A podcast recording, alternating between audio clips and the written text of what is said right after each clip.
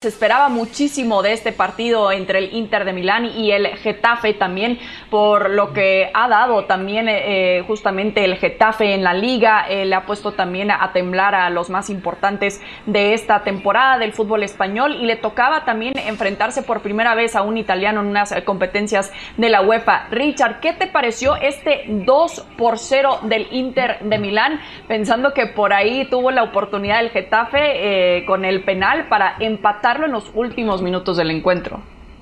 Sí, ese penal es el que termina de seguir la suerte precisamente del Getafe, ¿no? Era la oportunidad gloriosa para, para enchufarse en, algo que podía ser eh, epopélico de alguna manera, pero eh, yo vi muy bien en estado de forma al Inter. Eh, se nota, aunque los dos han terminado las competencias, quizás no con demasiada diferencia, pero sí el estado de competencia en cuanto a ritmo, a nivel que lo ha terminado en Italia el Inter y a cómo lo ha venido terminando el Getafe. Se ve que el Getafe es un equipo que durante la interrupción del fútbol le costó mantener a sus jugadores en, la mejor actividad. No es lo mismo ejercitar a tus jugadores con una bicicleta estática que estar trabajando en cancha. Y creo que eh, en ese caso los equipos que pudieron dotar mejor a sus jugadores mientras estaban en sus hogares eh, son obviamente los equipos que tienen mejor poder económico y el Inter lo pudo hacer. Hoy se nota esa diferencia, se nota la diferencia de un Inter que estaba mucho mejor físicamente, ese, ese estar mejor físicamente también incide en el ritmo y con todo eso, eh, digamos, el fútbol tiene algunas noblezas y esa nobleza que se presenta el penal que falla el Getafe. De todos modos, eh, el Inter sigue mostrándose ser un equipo con elementos muy, muy peligrosos, alguien como Lukaku que es capaz de eh, de notarte en la primera o en la segunda ocasión que se le vaya a presentar dentro del partido y por allí empezar a encaminar. Nuevamente, una nota aparte para el trabajo de Lautaro. Es un jugador muy complicado de perseguir a lo largo de la cancha y a Getafe, aunque de a rato pudo amarrarlo, atarlo, sin embargo, siempre eh, le iba a terminar costando poder seguirle la pista al argentino. Sí, un golazo también eh, de Romelu Lukaku, que sabemos que batalló un poco cuando justo llegó al Inter de Milán el día de hoy, respondiendo en un partido importante. Moy, ¿esperabas más del Getafe de Bordalás el día de hoy?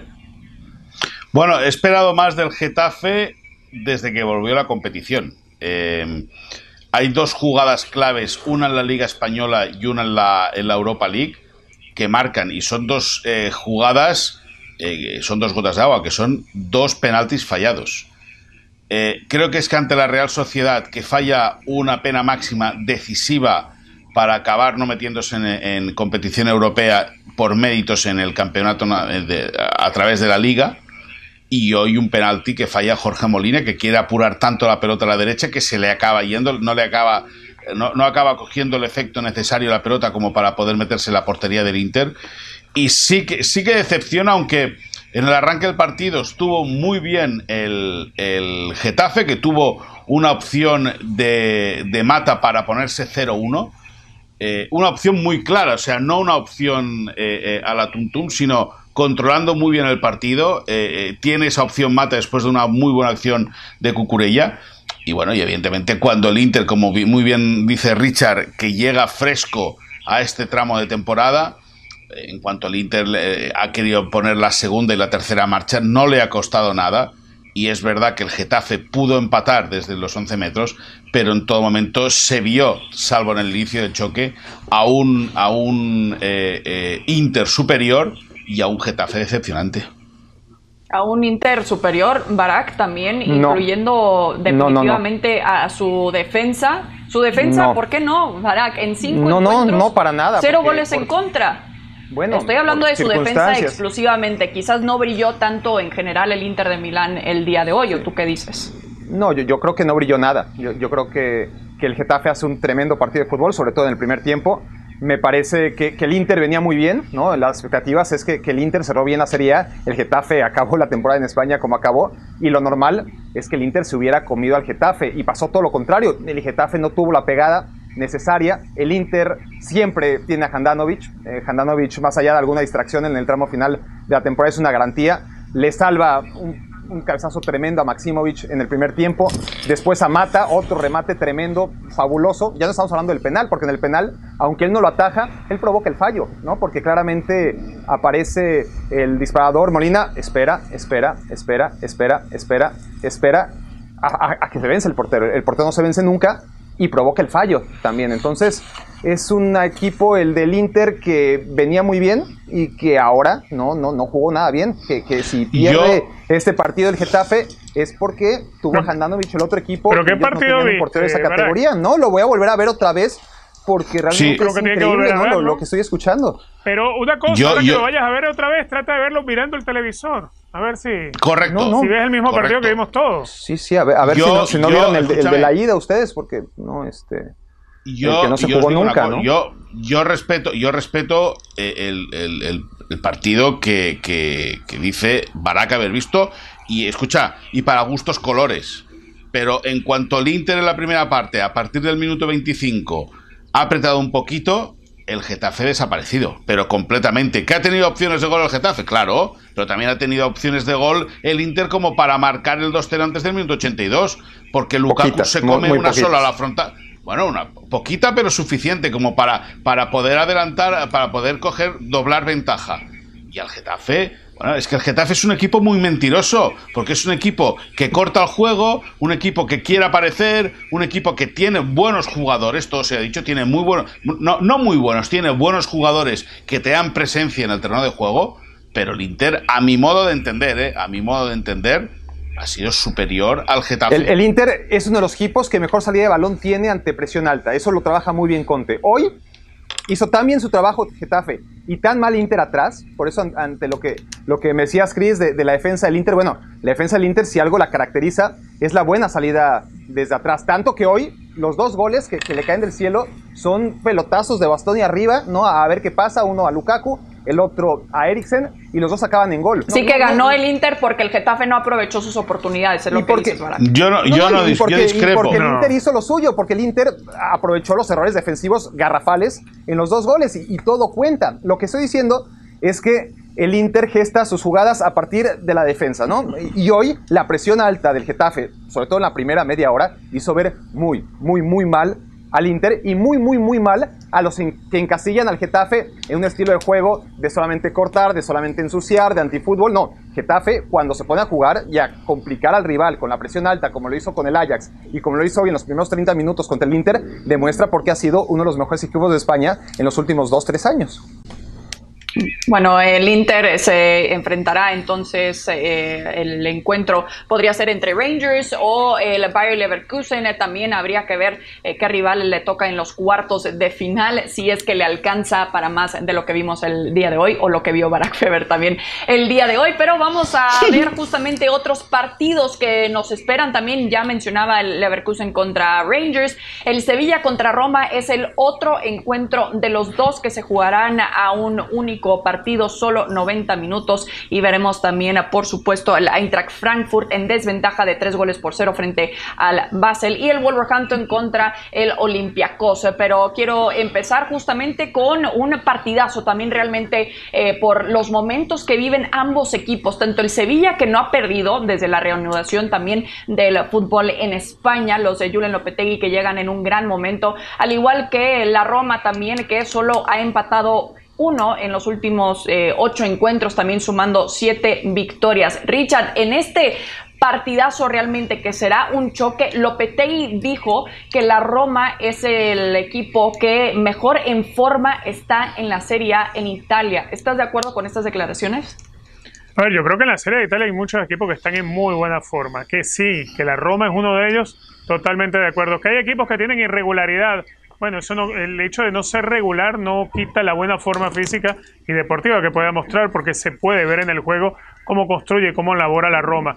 La Roma creo que le ha servido ese, esquema de acumular tanta gente en la zona de volantes. Cuando hay que retroceder, también lo hace con esa línea de tres centrales, con los cuatro en la zona de volantes, donde los carrileros terminan retrocediendo para terminar siendo cinco en el fondo y después tener aquella velocidad donde eh, es importante el trabajo que te puede hacer desde la porta alguien como Henry Mkhitaryan. A mí me gusta y mucho la Roma repito, sí, es uno de los equipos que tiene mejor forma física. Es un equipo que es constante, que quizás eh, eso es lo que le ha faltado a otro de los equipos que tienen buena forma física en Italia. Pero algo que estar claro, cuando un equipo tiene muchos partidos seguidos, y esto va igual para Sevilla como para la Roma, muchos partidos seguidos sin perder, a nivel de probabilidades, de la ley de probabilidades en la estadística, lo más cercano que te viene es una derrota. Y los dos llegan muy iguales en eso. Sí, totalmente parejitos también en ese sentido. Muy, eh, ¿qué tanto podemos esperar de parte del equipo de Julen Lopetegui? Que sabemos que tendrá algunas bajas, una incluyendo por el positivo de COVID-19, parte de Nemanja que también eh, ya justamente dio declaraciones de tanto que le gustaría estar presente en un partido tan importante. Pero este encuentro para Lopetegui, ¿qué tan complicado podría ser contra la Roma, que también viene bien, como ya mencionábamos? Bueno, eh, Lopetegui es, y que se me entienda la, la, expresión, es un enfermo del fútbol, un técnico que en el Madrid, a mi modo de entender, no tuvo nada de suerte, que se le, se le, se le acabó comiendo el vestuario y se le acabó devorando el, el propio Santiago Bernabéu, pero es un entrenador que ha sabido transmitir al Sevilla, eh, o sea, ha sabido absorber toda la intensidad que tiene el banquillo del Sevilla para que su equipo sepa expresarse sobre el terreno de juego. Es decir, toda la tensión que él acumula es tranquilidad, no, pero es confianza para, sus jugadores. Y me da la impresión de que mañana el Sevilla, al ser un partido único, eh, eh, es un equipo que en los últimos años ha sabido crecer en la presión de jugar eh, finales. Con una Emery conquistó, eh, eh, bueno, una serie de trofeos importantes. Ya anteriormente lo habían hecho con Juan de Ramos. se hicieron los reyes de la Europa League. Y esto para el Sevilla no deja más de ser una final. Así lo ven en, en el Ramón Sánchez Pijuán, ¿no? Como la primera final de cuatro que les quedan para poder conquistar el título hay jugadores con experiencia sobre el terreno de juego, con mucha experiencia de aquella época, como, como, como el propio Jesús Navas, por ejemplo. Y yo espero que el Sevilla le, no le plante cara a la Roma, sino que le pueda ganar, no de manera holgada, pero sí que pueda superar el, cruce ante el equipo italiano ante una Roma, ¿verdad? Que sabemos que eh, en los últimos dos años, podríamos decir, un proyecto que realmente se desmoronó de estas historias que vemos de grandes equipos europeos que no estaba dando también mucho temporada tras temporada. En esta parece ser un poco distinto también especialmente con la reanudación de la Serie A, que se ha demostrado al menos que puede pelear. ¿Qué tanto lo puede hacer contra el Sevilla de Lopetegui mañana? Mucho, mucho. Yo espero que mucho. Son, son dos equipos formados por el mismo hombre. No, no, no lo olvidemos, ¿no? Monchi, que a pesar de un paso fugaz por, la Roma, pues los jugadores que ahora destacan en la Roma, la gran mayoría de ellos fueron fichados por, Monchi. Y está hecho a, imagen y semejanza del Sevilla, en lo que se refiere a que es un equipo sin figuras absolutas. Es, muy difícil mencionar quiénes son los dos grandes jugadores del Sevilla, siempre lo ha sido, porque Sevilla ha sido siempre un colectivo y en cuanto alguien destaca lo venden y, y no hay mayor problema.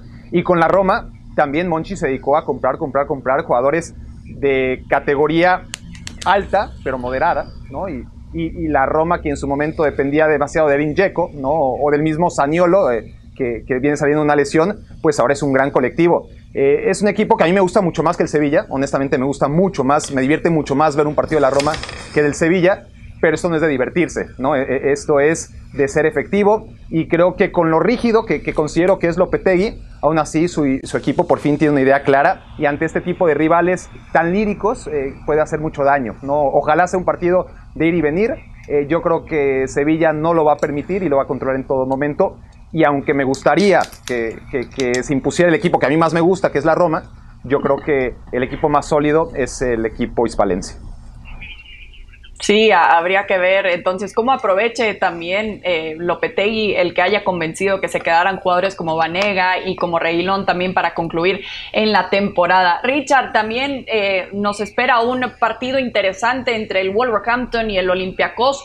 En uno Espíritu Santo, eh, te pregunto rápidamente, dice que el uno por uno el partido de ida es irrelevante. ¿Qué te parece esta mentalidad pensando en un encuentro tan importante como los octavos de final de vuelta de la Europa League en su casa? Totalmente tratando de sacarle al jugador confianza excesiva. Me parece muy sano esto. Imagina el equipo donde uno tiene las esperanzas puestas en lo que es capaz de hacer Jiménez, eh, la compañía que puede encontrar contra ahora y Componense, que se concentre en lo que debe ser jugar este partido como si vinieran del 0 a 0, como si fuese un partido único. Salir a la cancha, divertirse y ganar. Sí, exactamente. Una misión importante para Raúl Jiménez Moy, ¿no? También pensando en que quizás la próxima temporada lo veremos con otra playera. Bueno, eh, eh, eso es lo que, lo que se habla. Yo quiero ver qué equipo saca el dinero suficiente como para poder comprarlo, porque en el mercado en Europa está, está bastante tieso. Eh, la verdad es que Raúl Jiménez ha hecho una temporada histórica en el Wolverhampton y qué manera de redondearla que seguir avanzando en la Europa League. Sí, ante un equipo poderoso como el Olympiacos, hay que reconocerlo, al menos y principalmente en su país. Bará, ¿qué tan, qué tan complicado podría ser este encuentro para los Wolves? Tan, complicado como Wolves lo permita, ¿no? Al final es un equipo que fue un poco a la baja. La verdad es que ha hecho una temporada maravillosa, ha jugado más que nadie viene jugando la Europa League desde la previa, de la previa, de la previa, de la previa, y mira dónde está. Y, es el gran favorito. Vamos a ver si, si, logra reunir esa fuerza, porque además no solamente lleva jugando 60 partidos casi a la fecha, sino que además lo hace con un 11 muy claro, ¿no? Tiene una rotación de 13 futbolistas y, de ahí en uno Espíritu Santo es difícil que se salga. Tiene una gran ventaja. A ver, yo, yo creo que, que la Europa League tiene tres grandes favoritos, ¿no? Para ganarla, que son el Inter, el Manchester United y el Sevilla pero esos tres equipos ya, ya, ya están en la Champions League del año que viene, ¿no? El gran aliciente, el hambre extra que puedan tener Roma o Wolverhampton de ganar la, la Europa League para poderse meter a la Champions, me parece que es un hándicap a favor que podrían aprovechar.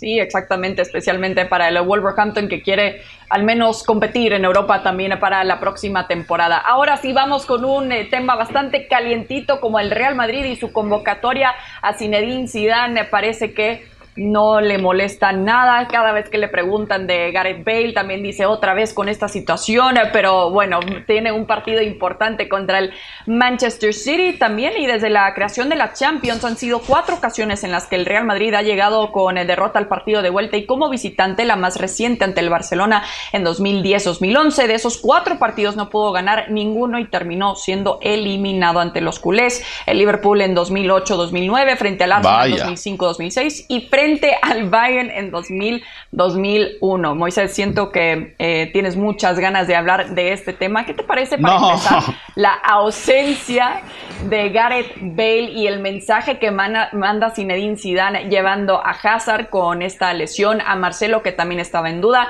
y a Sergio Ramos que está suspendido? Mira, yo solo te digo una cosa, que si eh, el cuadro que has pintado de ausencias y de jugadores que viajan tocados en vez de ser una camiseta blanca, es una camiseta azulgrana, la prensa en, la prensa en España está montando un incendio. Punto número uno. Dicho eso, eh, Zinedine Zidane chapó, chapó, pero chapó de sombrero, porque él acaba, el Madrid gana la liga eh, ante el Villarreal, creo que es, y lo primero que hace cuando ve a Gareth Bale sobre el terreno de juego con sus compañeros es ir a saludarlo y Bale le da un abrazo cuando la relación es inexistente. ¿Por qué? Pues porque a la primera que tiene Zinedine Zidane para darle la mano y para volver a contar con él es cargárselo de un partido posiblemente el más importante del Madrid en la temporada, que es visitar Manchester con el objetivo de tener que remontar el 1-2 en contra.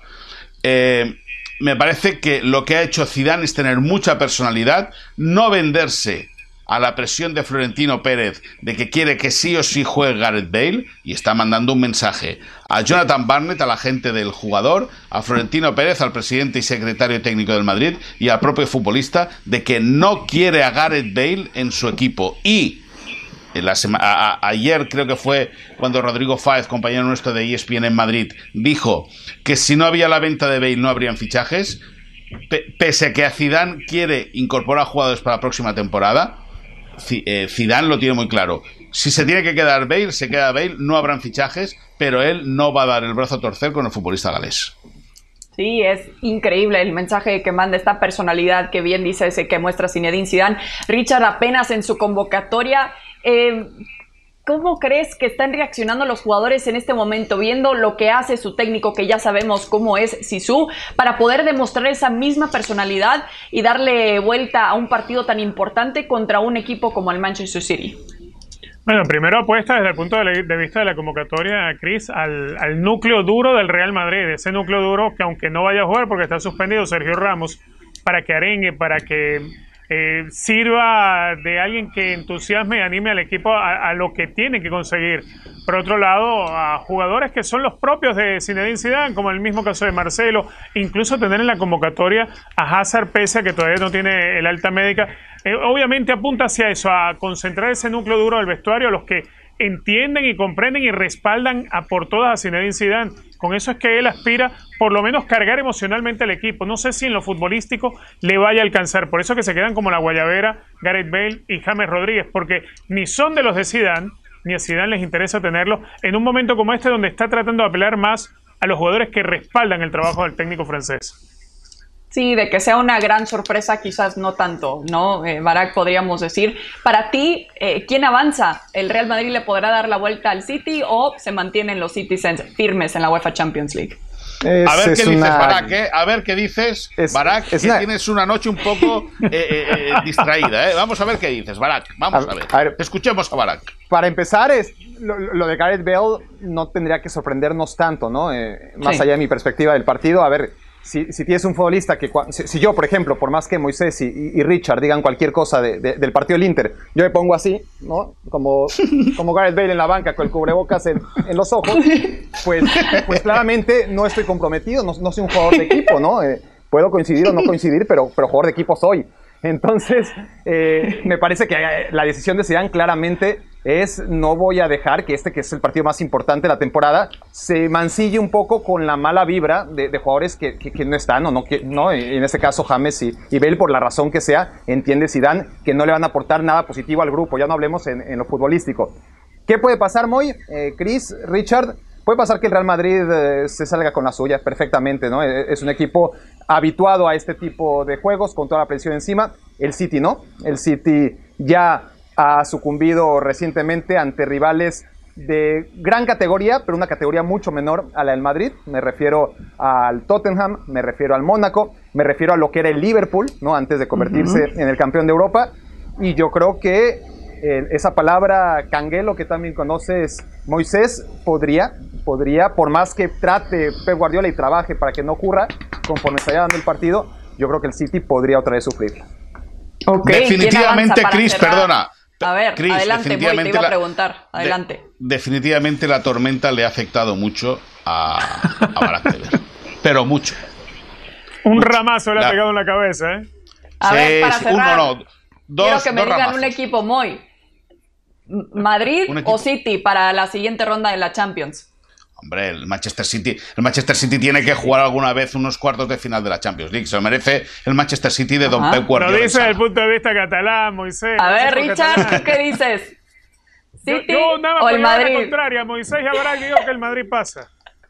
Perfecto. Barack Weber ya se durmió como Gareth Bale, Moisés Llorens, Richard Méndez. Un gusto realmente platicar con ustedes en esta edición de Fuera de Juego. Nos vemos.